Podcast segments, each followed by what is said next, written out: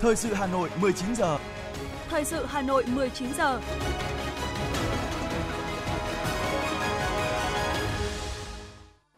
Kính chào quý vị và các bạn. Bây giờ là chương trình thời sự của Đài Phát thanh Truyền hình Hà Nội, phát trực tiếp trên sóng phát thanh tần số FM 90 MHz. Tối nay thứ sáu ngày 15 tháng 7, chương trình có những nội dung chính sau đây. Chủ tịch nước Nguyễn Xuân Phúc chủ trì họp xây dựng đề án tổng kết 10 năm thực hiện chiến lược bảo vệ Tổ quốc trong tình hình mới. Đồng chí Võ Văn Thưởng, Thường trực Ban Bí thư trao quyết định Phó Bí thư Thành ủy Hà Nội nhiệm kỳ 2020-2025 cho đồng chí Trần Sĩ Thanh.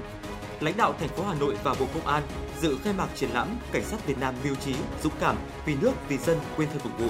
Tổng công ty đầu tư phát triển đường cao tốc Việt Nam thu phí tự động không dừng trên toàn bộ 4 tuyến cao tốc từ ngày 1 tháng 8 tới. Phần tin thế giới có những thông tin, các nước kêu gọi tuân thủ phán quyết trong vấn đề Biển Đông. Nhiều nước tiếp tục triển khai thêm biện pháp ngăn ngừa Covid-19. Nắng nóng hoành hành ở châu Âu, nhiệt độ ở Bồ Đào Nha có thể lên tới 45 độ C. Và sau đây là nội dung chi tiết. Thưa quý vị và các bạn, ngày hôm nay, tại Phủ Chủ tịch, Ban chỉ đạo xây dựng đề án tổng kết nghị quyết Trung ương 8 khóa 11 về chiến lược bảo vệ Tổ quốc trong tình hình mới, họp phiên thứ hai dưới sự chủ trì của Ủy viên Bộ Chính trị, Chủ tịch nước Nguyễn Xuân Phúc, trưởng Ban chỉ đạo xây dựng đề án để nghe báo cáo về đề cương tổng kết. Nghị quyết Trung ương 8 khóa 11 về chiến lược bảo vệ Tổ quốc trong tình hình mới có ý nghĩa quan trọng, đưa ra đường lối tư duy mới là bước đột phá về sự lãnh đạo của Đảng đối với nhiệm vụ bảo vệ Tổ quốc trong tình hình mới. Tại phiên họp, Chủ tịch nước Nguyễn Xuân Phúc đánh giá cao Thường vụ Quân ủy Trung ương, Bộ Quốc phòng và các cơ quan liên quan đã phát huy tinh thần trách nhiệm cao trong xây dựng dự thảo đề án. Qua các hội thảo, hội nghị, lấy ý kiến cơ quan chuyên môn, Quân ủy Trung ương đã chỉ đạo tổ biên tập xây dựng dự thảo lần 1 của đề cương chi tiết báo cáo 10 năm thực hiện nghị quyết Trung ương 8 khóa 11. Nhấn mạnh những thành công sau 10 năm triển khai nghị quyết Trung ương 8, Chủ tịch nước Nguyễn Xuân Phúc cũng đề nghị cần chỉ rõ những tồn tại, hạn chế, nguyên nhân chủ quan, khách quan, những bài học kinh nghiệm, nguy cơ, mục tiêu bảo vệ Tổ quốc trong 10 năm tới, làm cơ sở đề xuất phương châm, giải pháp cụ thể. Chủ tịch nước đề nghị tổ chức các cuộc hội thảo khoa học để lấy ý kiến xây dựng dự thảo đề án, tập trung vào những vấn đề lớn, tập hợp các ý kiến đóng góp. Chủ tịch nước cho rằng, từ kinh nghiệm xây dựng đề án chiến lược xây dựng và hoàn thiện nhà nước pháp quyền xã hội chủ nghĩa Việt Nam đến năm 2030, định hướng đến năm 2045 cho thấy 18 chuyên đề của đề án này là những nội dung nền tảng, chuyên sâu để tổng hợp xây dựng đề cương dự thảo đề án tổng kết nghị quyết Trung ương 8 khóa 11 về chiến lược bảo vệ Tổ quốc trong tình hình mới với các nội dung cốt lõi, đảm bảo sát thực tiễn. Do đó, các cơ quan chức năng được giao thực hiện các chuyên đề cần hoàn thiện đúng tiến độ, đảm bảo chất lượng. Sáng nay tại Hà Nội, Bộ Y tế tổ chức hội nghị công bố quyết định Bí thư Ban cán sự Đảng và quyền Bộ trưởng Bộ Y tế đối với bà Đào Hồng Lan – Bộ trưởng Bộ Nội vụ Phạm Thị Thanh Trà đọc quyết định số 568 của Bộ Chính trị ngày 14 tháng 7 năm 2022, quyết định chỉ định giữ chức Bí thư Ban cán sự Đảng Bộ Y tế đối với bà Đào Hồng Lan, Ủy viên Trung ương Đảng, giữ chức Bí thư Ban cán sự Đảng Bộ Y tế. Quyết định số 839 QĐ-TTG ngày 15 tháng 7 của Thủ tướng Chính phủ quyết định về việc giao quyền Bộ trưởng Bộ Y tế đối với đồng chí Đào Hồng Lan, Ủy viên Trung ương Đảng, Bí thư Ban cán sự Đảng Bộ Y tế. Quyết định có hiệu lực kể từ ngày ký ban hành. Phát biểu tại buổi lễ, Thủ tướng Chính phủ Phạm Minh Chính chúc mừng bà Đào Hồng Lan đã được Bộ Chính trị, Ban Bí thư Trung ương Đảng, Chính phủ tin tưởng giao phó trách nhiệm. Thủ tướng cho biết bà Đào Hồng Lan là cán bộ, lãnh đạo có trình độ, năng lực, đã trải qua nhiều cương vị công tác ở cả cấp cơ sở và trung ương. Ở những cương vị khác nhau, bà Đào Hồng Lan không ngừng nỗ lực phấn đấu và hoàn thành xuất sắc các nhiệm vụ được giao. Bà Đào Hồng Lan sinh năm 1971, quê Hải Dương, là Ủy viên Trung ương Đảng khóa 12 dự khuyết, khóa 13, đại biểu Quốc hội khóa 15. Thưa quý vị và các bạn, chiều nay tại trụ sở Thành ủy Hà Nội, Ban chấp hành Đảng bộ thành phố Hà Nội tổ chức hội nghị công bố quyết định của Bộ Chính trị về công tác cán bộ. Ủy viên Bộ Chính trị, Thường trực Ban Bí thư Võ Văn Thường, Ủy viên Bộ Chính trị, Bí thư Thành ủy Hà Nội Đinh Tiến Dũng, Ủy viên Trung ương Đảng, Tổng Kiểm toán Nhà nước Trần Sĩ Thanh tham dự hội nghị. Về phía thành phố Hà Nội có Ủy viên Trung ương Đảng, Phó Bí thư Thường trực Thành ủy Nguyễn Thị Tuyến, Chủ tịch Hội đồng nhân dân thành phố Nguyễn Ngọc Tuấn, Chủ tịch Ủy ban Mặt trận Tổ quốc Việt Nam thành phố Nguyễn Lan Hương, Phó Bí thư Thành ủy Nguyễn Văn Phong cùng các đồng chí Ủy viên Ban Thường vụ Thành ủy tham dự hội nghị. Tại hội nghị, Ủy viên Trung ương Đảng, Phó trưởng ban tổ chức Trung ương Hoàng Đăng Quang đã công bố quyết định số 567 ngày 14 tháng 7 năm 2023 của Bộ Chính trị về việc chỉ định tham gia Ban chấp hành, Ban Thường vụ và giữ chức Phó Bí thư Thành ủy Hà Nội – nhiệm kỳ 2020-2025. Theo đó, Bộ Chính trị quyết định điều động, phân công đồng chí Trần Sĩ Thanh, Ủy viên Trung ương Đảng, Tổng Kiểm toán Nhà nước, thôi giữ chức Bí thư Ban cán sự Đảng Tổng Kiểm toán Nhà nước để chỉ định tham gia Ban chấp hành, Ban thường vụ và giữ chức Phó Bí thư Thành ủy Hà Nội nhiệm kỳ 2020-2025. Thay mặt Bộ Chính trị, Ủy viên Bộ Chính trị, Thường trực Ban Bí thư Trung ương Đảng Võ Văn Thưởng trao quyết định điều động, phân công đối với đồng chí Trần Sĩ Thanh. Phát biểu nhận nhiệm vụ, Phó Bí thư Thành ủy Hà Nội Trần Sĩ Thanh bày tỏ: Chấp hành quyết định của Bộ Chính trị, tôi được phân công về công tác tại Đảng bộ Hà Nội. Tôi cảm ơn sự tin tưởng của Bộ Chính trị và cá nhân tôi cũng nhận thức rõ trách nhiệm của mình về nhiệm vụ được giao. Tôi xin hứa sẽ làm trọn tròn bổn phận làm Phó Bí thư cấp ủy được phân công phụ trách chính quyền, giúp việc tốt cho đồng chí Bí thư Thành ủy cùng thường trực Ban Thường vụ Thành ủy và Ban chấp hành Đảng bộ phát huy truyền thống tốt đẹp của Đảng bộ thành phố để cùng hoàn thành nhiệm vụ được giao. Vì sự nghiệp xây dựng thủ đô, tôi mong được sự lãnh đạo, chỉ đạo sát sao của đồng chí Bí thư Thành ủy, sự phối hợp, giúp đỡ, trí tình của các đồng chí trong thường trực, Ban Thường vụ Thành ủy và Ban chấp hành Đảng bộ tỉnh thành phố và sự quan tâm chỉ đạo của Bộ Chính trị, Ban Bí thư, sự phối hợp giúp đỡ của các bộ, ban ngành trung ương và các địa phương bạn. Phát biểu tại hội nghị, Bí thư Thành ủy Hà Nội Đinh Tiến Dũng thay mặt Thường trực Thành ủy, Ban Thường vụ Thành ủy chúc mừng đồng chí Trần Sĩ Thanh được Bộ Chính trị tín nhiệm chỉ định tham gia Ban chấp hành, Ban Thường vụ giữ chức Phó Bí thư Thành ủy nhiệm kỳ 2020-2025 và giới thiệu để bầu giữ chức Chủ tịch Ủy ban nhân dân thành phố Hà Nội nhiệm kỳ 2021-2026.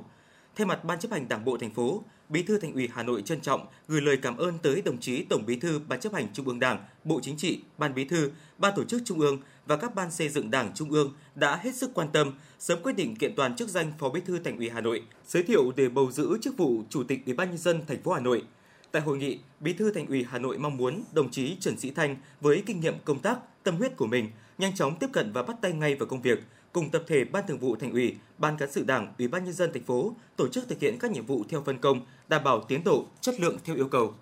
Đồng chí Trần Sĩ Thanh sinh ngày 16 tháng 3 năm 1971, quê quán tại xã Thanh Giang, huyện Thanh Trương, tỉnh Nghệ An. Đồng chí là Ủy viên Trung ương Đảng khóa 11, dự khuyết 12-13, đại biểu Quốc hội khóa 14, khóa 15, hiện là Bí thư Ban Cán sự Đảng, Tổng Kiểm toán Nhà nước, Ủy viên Ủy ban Tài chính Ngân sách của Quốc hội khóa 14. Đồng chí đã trải qua nhiều vị trí công tác, chức vụ khác nhau như tránh văn phòng, sau đó là Phó Tổng Giám đốc Kho bạc Nhà nước Việt Nam, Phó Chủ tịch Ủy ban Nhân dân tỉnh, Phó Bí thư tỉnh ủy Đắk Lắk, Ủy viên Ủy ban Kiểm tra Trung ương, Bí thư tỉnh ủy Bắc Giang, Phó Chủ nhiệm Ủy ban Kiểm tra Trung ương, Bí thư tỉnh ủy Lạng Sơn, Phó trưởng ban Kinh tế Trung ương, kiêm Bí thư Đảng ủy, Chủ tịch Hội đồng thành viên Tập đoàn Dầu khí Quốc gia Việt Nam, Phó Chủ tịch Văn phòng Quốc hội. Từ tháng 4 năm 2021 đến nay là Bí thư Ban cán sự Đảng, Tổng Kiểm toán Nhà nước.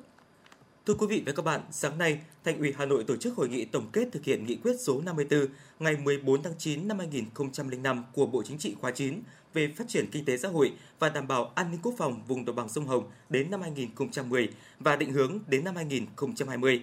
Kết luận số 13 ngày 28 tháng 10 năm 2011 của Bộ Chính trị về tiếp tục thực hiện nghị quyết số 54 trên địa bàn thành phố Hà Nội – Ủy viên Bộ Chính trị, trưởng Ban Kinh tế Trung ương Trần Tuấn Anh và Ủy viên Bộ Chính trị, Bí thư Thành ủy Hà Nội Đinh Tiến Dũng chủ trì hội nghị.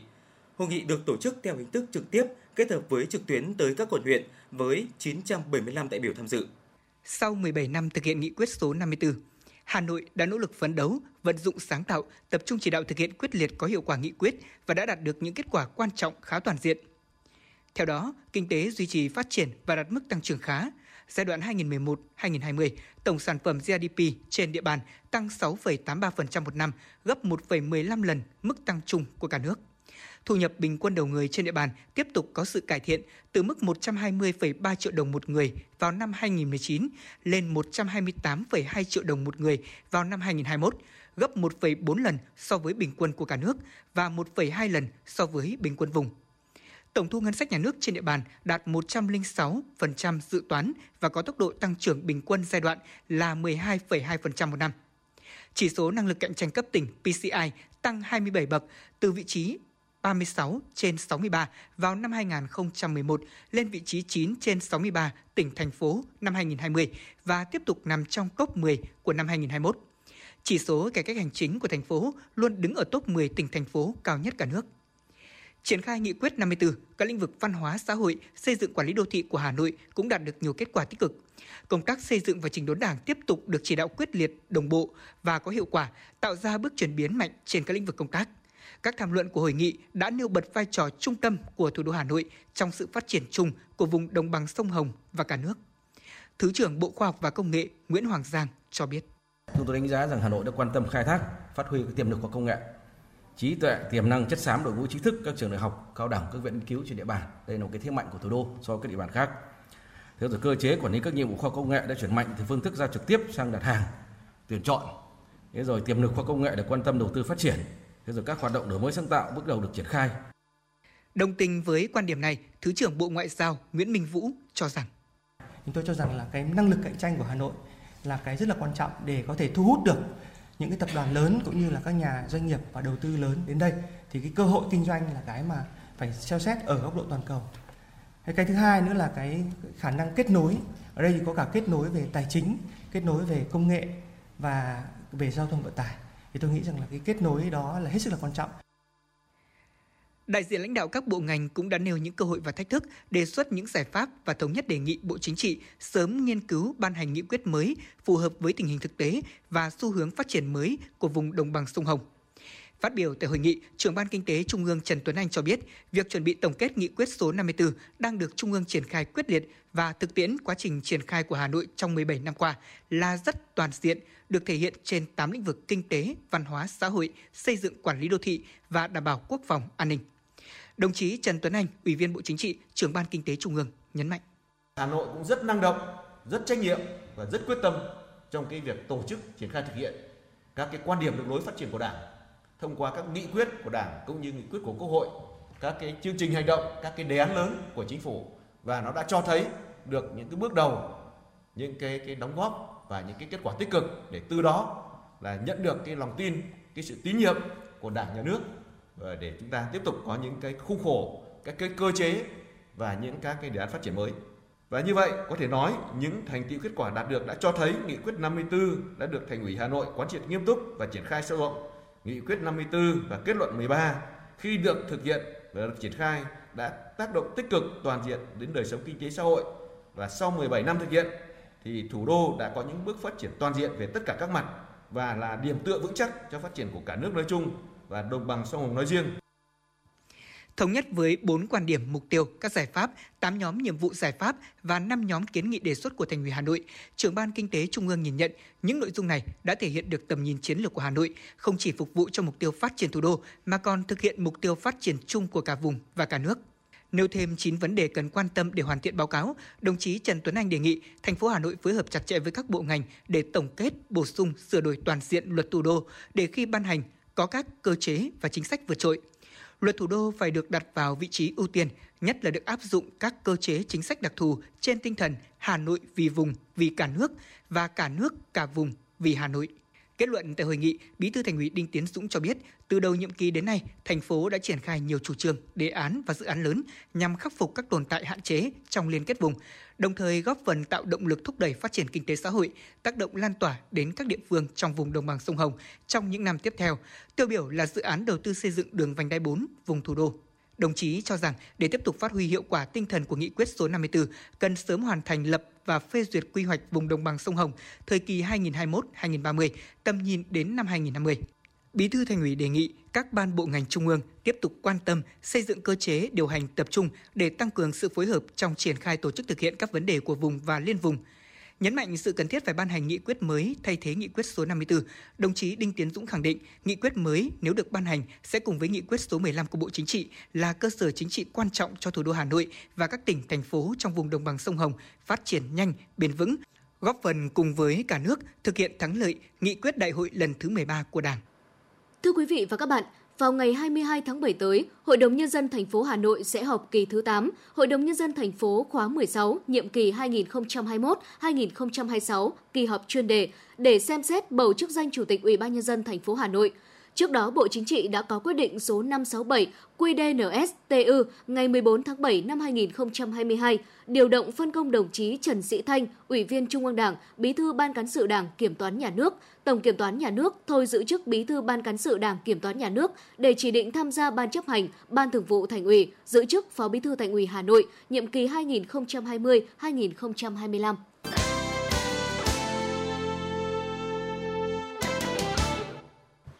Tục là những thông tin quan trọng khác. Thưa quý vị và các bạn, sáng nay tại Phủ Chủ tịch, Phó Chủ tịch nước Võ Thị Ánh Xuân tiếp tiến sĩ Takeshi Kasai, Giám đốc Tổ chức Y tế Thế giới WHO khu vực Tây Thái Bình Dương. Bày tỏ vui mừng khi tiếp Giám đốc Tổ chức Y tế Thế giới khu vực Tây Thái Bình Dương, Phó Chủ tịch nước khẳng định Việt Nam hết sức coi trọng quan hệ hợp tác với WHO, đồng thời cảm ơn tổ chức này đã hỗ trợ quan trọng cho sự phát triển của ngành y tế Việt Nam trong suốt thời gian qua, đặc biệt trong đợt phòng chống dịch COVID-19. Phó Chủ tịch nước cho biết, đại dịch COVID-19 đã ảnh hưởng tác động lớn đến Việt Nam, nhất là tại thành phố Hồ Chí Minh và các tỉnh khu vực phía Nam. Nhờ các quyết định quyết liệt, kịp thời của Đảng, Nhà nước, sự chung sức đồng lòng của toàn dân, sự hỗ trợ quan trọng của bạn bè quốc tế, Tổ chức Y tế Thế giới Việt Nam bước đầu kiểm soát hiệu quả dịch bệnh. Về hợp tác trong thời gian tới, Phó Chủ tịch nước đề nghị Văn phòng WHO khu vực Tây Thái Bình Dương và Văn phòng WHO tại Việt Nam, tiến sĩ Takeshi Kasai tiếp tục đánh giá kịp thời tình hình dịch bệnh, chia sẻ thông tin, kinh nghiệm, khuyến cáo của Tổ chức Y tế Thế giới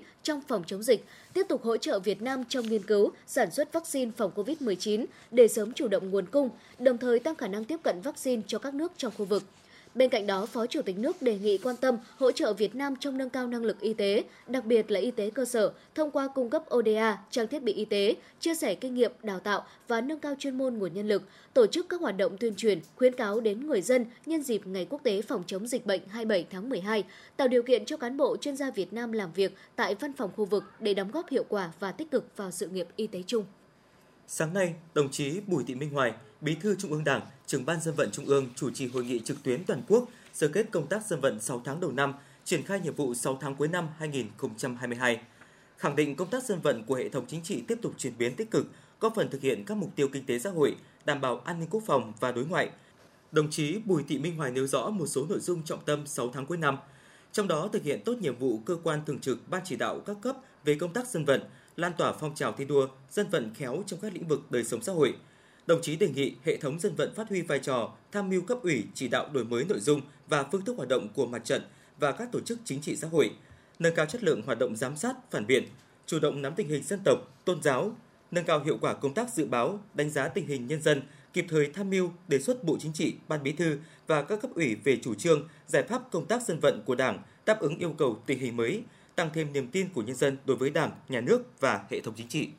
Hôm nay, huyện Sóc Sơn trang trọng tổ chức lễ công bố và đón nhận huân chương lao động hạng 3 của Chủ tịch nước, quyết định của Thủ tướng Chính phủ công nhận huyện Sóc Sơn đạt chuẩn nông thôn mới, chào mừng kỷ niệm 45 năm ngày thành lập huyện. Dự buổi lễ có các đồng chí nguyên ủy viên Bộ Chính trị, nguyên bí thư Thành ủy Hà Nội Phạm Quang Nghị và đồng chí Hoàng Trung Hải, ủy viên Trung ương Đảng, phó bí thư thường trực Thành ủy Nguyễn Thị Tuyến, lãnh đạo huyện Sóc Sơn qua các thời kỳ và đông đảo các tầng lớp nhân dân huyện Sóc Sơn. Tại buổi lễ, thừa ủy quyền của Chủ tịch nước, Phó Bí thư Thường trực Thành ủy Nguyễn Thị Tuyến đã trao huân chương lao động hạng 3,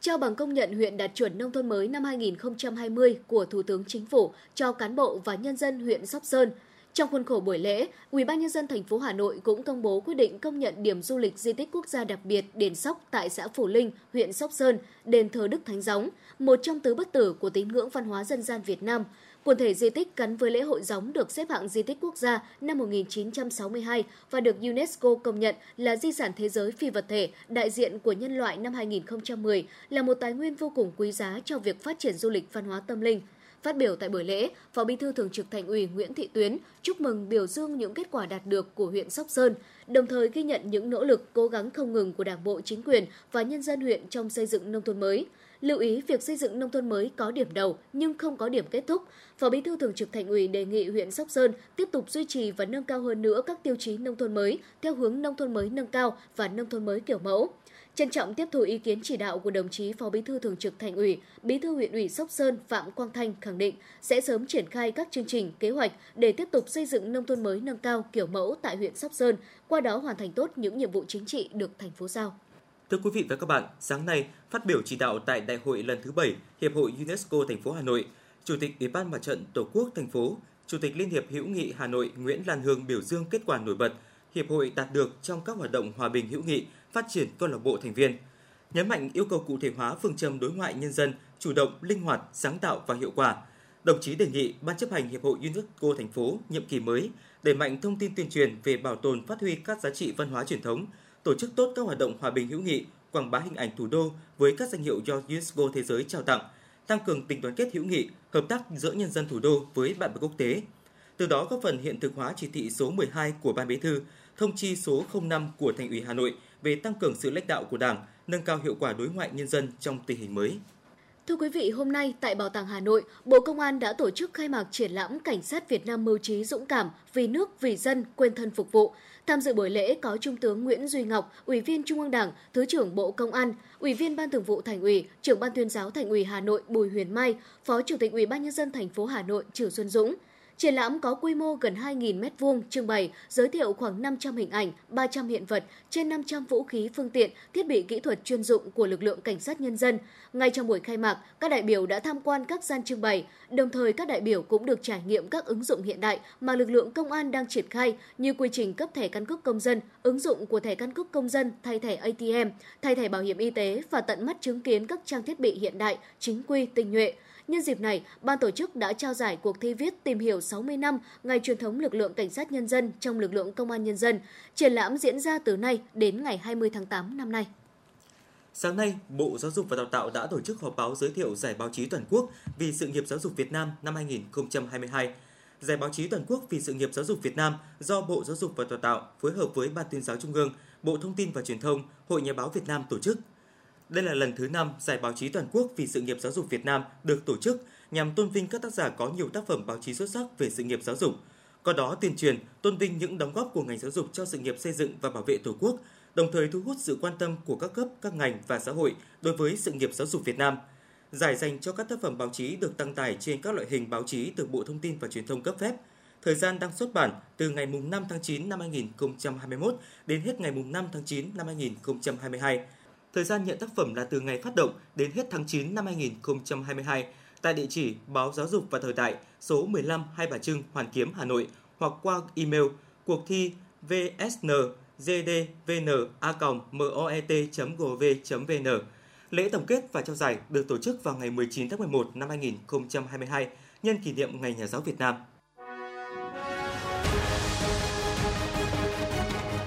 Thời sự Hà Nội, nhanh, chính xác, tương tác cao. Thời sự Hà Nội, nhanh, chính xác, tương tác cao.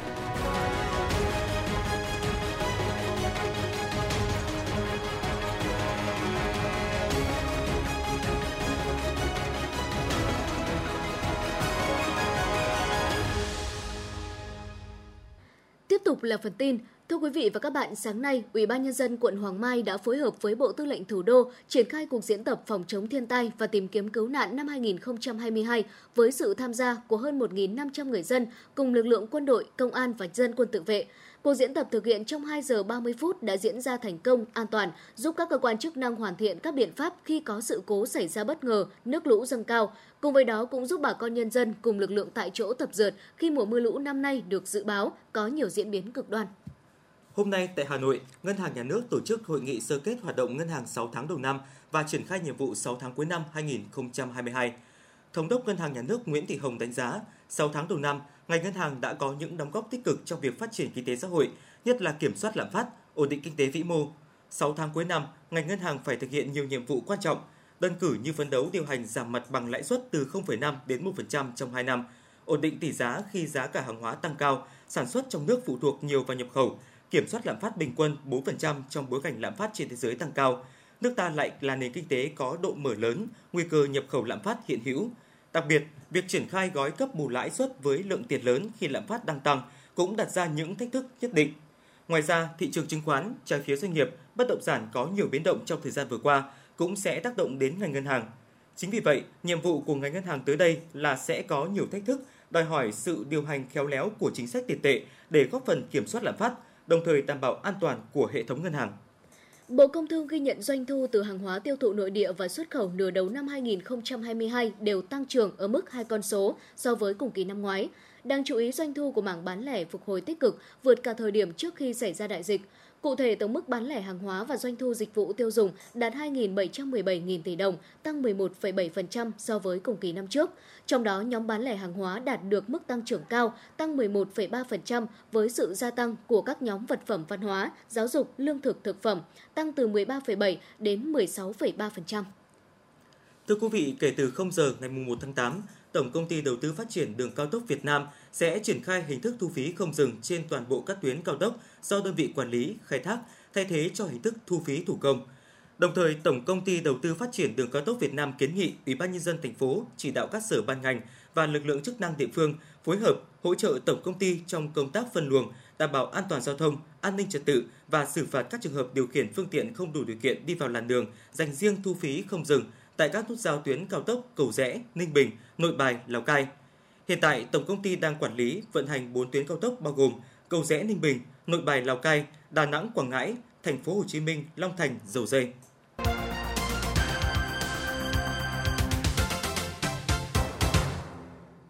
Xin được chuyển sang phần tin thế giới. Thưa quý vị và các bạn, nhân 6 năm ngày tòa trọng tài thường trực ở La Hay, Hà Lan ra phán quyết về vụ kiện liên quan đến những tranh chấp trên Biển Đông, nhiều nước trên thế giới kêu gọi tuân thủ phán quyết của tòa trọng tài. Tuyên bố của Ngoại trưởng Mỹ Antony Blinken nhấn mạnh sự cần thiết của việc tuân thủ các nghĩa vụ theo luật pháp quốc tế và chấm dứt các hành vi khiêu khích. Trong khi đó, Ngoại trưởng Philippines Ariqui Manalo cho biết phán quyết của tòa trọng tài là trụ cột trong chính sách và hành động của chính quyền mới nước này ở vùng biển tranh chấp, đồng thời bác bỏ những nỗ lực nhằm phá hoại quyết định mà ông nhấn mạnh là không thể chối cãi này. Trước đó, Ngoại trưởng Nhật Bản Yoshima Hayashi đã có cuộc điện đàm với người đồng cấp Philippines Enrique Manalo, trong đó bày tỏ phản đối các nỗ lực đơn phương thay đổi hiện trạng bằng vũ lực trên các vùng biển. Hai ngoại trưởng khẳng định cả Nhật Bản và Philippines sẽ tìm kiếm giải pháp hòa bình cho các tranh chấp phù hợp với phán quyết trên. Ngày 15 tháng 7, Thủ tướng Sri Lanka Ranil Wickremesinghe đã tuyên thệ nhậm chức quyền tổng thống thay ông Gotabaya Rajapaksa sau khi ông này từ chức. Trước đó, ông đã gửi đơn từ chức qua thư điện tử sau khi đến Singapore. Trong bối cảnh dịch COVID-19 tái bùng phát mạnh mẽ, Nhật Bản đang xem xét mở rộng đối tượng tiêm mũi thứ tư cho lực lượng y tế và nhân viên làm việc tại các cơ sở dưỡng lão. Bên cạnh đó, Tokyo cũng dự định đẩy nhanh tiến độ tiêm mũi thứ ba vaccine COVID-19 cho người dân, đồng thời thúc đẩy việc tiêm mũi 4 cho người cao tuổi ở các cơ sở dưỡng lão. Tại châu Âu, Quốc hội Pháp đã thông qua dự luật tạm thời duy trì hệ thống giám sát và an ninh y tế trong cuộc chiến chống dịch COVID-19. Chính phủ Pháp cũng khuyến cáo người dân đeo khẩu trang trên các phương tiện giao thông công cộng. Động thái này diễn ra trong bối cảnh các chuyên gia y tế cảnh báo khả năng xảy ra đợt bùng phát dịch thứ bảy ở Pháp với các dòng phụ BA.4 và BA.5 của biến thể Omicron. Tổ chức Y tế Thế giới WHO triệu tập cuộc họp thứ hai của Ủy ban chuyên gia về bệnh đậu mùa khỉ vào ngày 21 tháng 7 tới. Đây sẽ là cuộc họp thứ hai của Ủy ban được triệu tập trong bối cảnh WHO đã ghi nhận 9.200 ca mắc bệnh tại 63 quốc gia trên thế giới.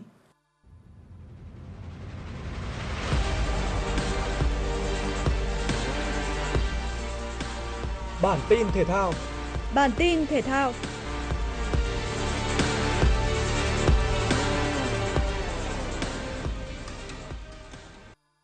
Vòng 2 đơn nữ của giải cầu lông Singapore mở rộng 2022, tay vợt số 1 Việt Nam hiện nay là Nguyễn Thùy Linh, đối đầu với hạng 7 thế giới Pushala Shindu của Ấn Độ. Bất chấp đối thủ từng hai lần lọt top 3 đơn nữ tại Olympic, Nguyễn Thùy Linh khởi đầu rất tốt khi giành chiến thắng 21-19 trong set đầu tiên. Tay vợt Việt Nam nhập cuộc tốt hơn ở set 2, vẫn duy trì được lối đánh biến hóa qua những đường cầu từng khiến hạt giống số 3 bị bất ngờ. Chỉ tiếc là lúc dẫn 19-18, Thùy Linh không kiếm được match point rồi thua ngược 19-21. Ở set quyết định, Shindu có những lúc dẫn điểm khá sâu. Tay vợt người Đồng Nai vẫn đeo bám quyết liệt bằng những cú đập uy lực. Dù cứu được 3 match point, Thùy Linh vẫn đành nhường suất vào tứ kết cho cựu vô địch thế giới khi thua 18-21, qua đó thua chung cuộc 1-2. Với tỷ số trận đấu trên, phần nào cho thấy sự quyết tâm cùng nỗ lực của Thùy Linh. Sau khi kết thúc giải Singapore mở rộng, Thùy Linh sẽ tiếp tục tham dự giải cầu lông Đài Bắc Trung Hoa mở rộng 2022 diễn ra từ 19 tới 24 tháng 7. Sau khi trở về từ giải U19 Đông Nam Á 2022, U19 Việt Nam sẽ có một tuần nghỉ ngơi trước khi trở lại tập trung từ ngày 22 tháng 7 với nhiều sự bổ sung về lực lượng. Những cầu thủ được gọi dự kiến sẽ là những gương mặt nổi bật trong độ tuổi U19 với một số cầu thủ đã ra sân nhiều ở V-League. Vào đầu tháng 8, U19 Việt Nam sẽ tham dự giải giao hữu U19 quốc tế với những khách mời chất lượng dự kiến đến từ Nhật Bản và Ả Rập Xê Út. Sau đó đến giữa tháng 8, thầy trò Viên Đinh Thế Nam sẽ có chuyến tập huấn Nhật Bản 2 tuần. Kết thúc vòng 1 giải Gold The Open Championship, dẫn đầu bảng xếp hạng tổng là Cameron Young. Tay gôn người Mỹ hoàn thành vòng 1 với 6 tư gậy, tức là 8 gậy giới chuẩn. Cameron Young đã có 8 birdie và không bị bogey nào ở vòng 1. Tay gôn hạng 32 thế giới dẫn đầu bảng tổng sắp, ít hơn 2 gậy so với tay gôn xếp thứ hai là McIlroy. Ở vòng 1, tay gôn người Ireland có 7 birdie nhưng lại bị một bogey. Trong khi đó, Tiger Woods thi đấu không tốt. Anh mất đến 7-8 gậy để hoàn thành vòng đấu và đứng đồng hạng 146 sau vòng đấu này. Ngay ở hố đầu tiên, bóng của Tiger Woods đã rơi xuống dưới, khiến anh bị double bogey ở hố này. Ở một diễn biến đáng chú ý khác, đương kim vô địch Morikawa chỉ hòa pa ở vòng 1 và xếp đồng hạng 55 sau ngày thi đấu đầu tiên. Còn Porter, anh hoàn thành vòng 1 với kết quả 3 gậy âm và đứng đồng hạng 13. Cũng đứng đồng hạng 13 và có thành tích 69 gậy như Porter sau vòng 1 là tay gôn người Hàn Quốc Kim Siu. Đứng đồng hạng 3 sau vòng 1 là Smith và Dinwiddie khi hai tay gôn này cùng kết thúc ngày thi đấu thứ nhất với 6-7 gậy. Dự báo thời tiết khu vực Hà Nội đêm 15 ngày 16 tháng 7 năm 2022. Trung tâm thành phố Hà Nội đêm không mưa, ngày nắng nóng, nhiệt độ phổ biến từ 27 đến 35 độ C. Quý vị và các bạn vừa nghe chương trình Thời sự tối của Đài Phát thanh Truyền hình Hà Nội, chỉ đạo nội dung Nguyễn Kim Khiêm, chỉ đạo sản xuất Nguyễn Tiến Dũng, tổ chức sản xuất Xuân Luyến. Chương trình do biên tập viên Nguyễn Hằng, phát thanh viên Quang Minh Thu Thảo và kỹ thuật viên Mạnh Thắng phối hợp thực hiện. Thân ái chào tạm biệt và hẹn gặp lại quý vị thính giả vào chương trình Thời sự 6 giờ sáng mai.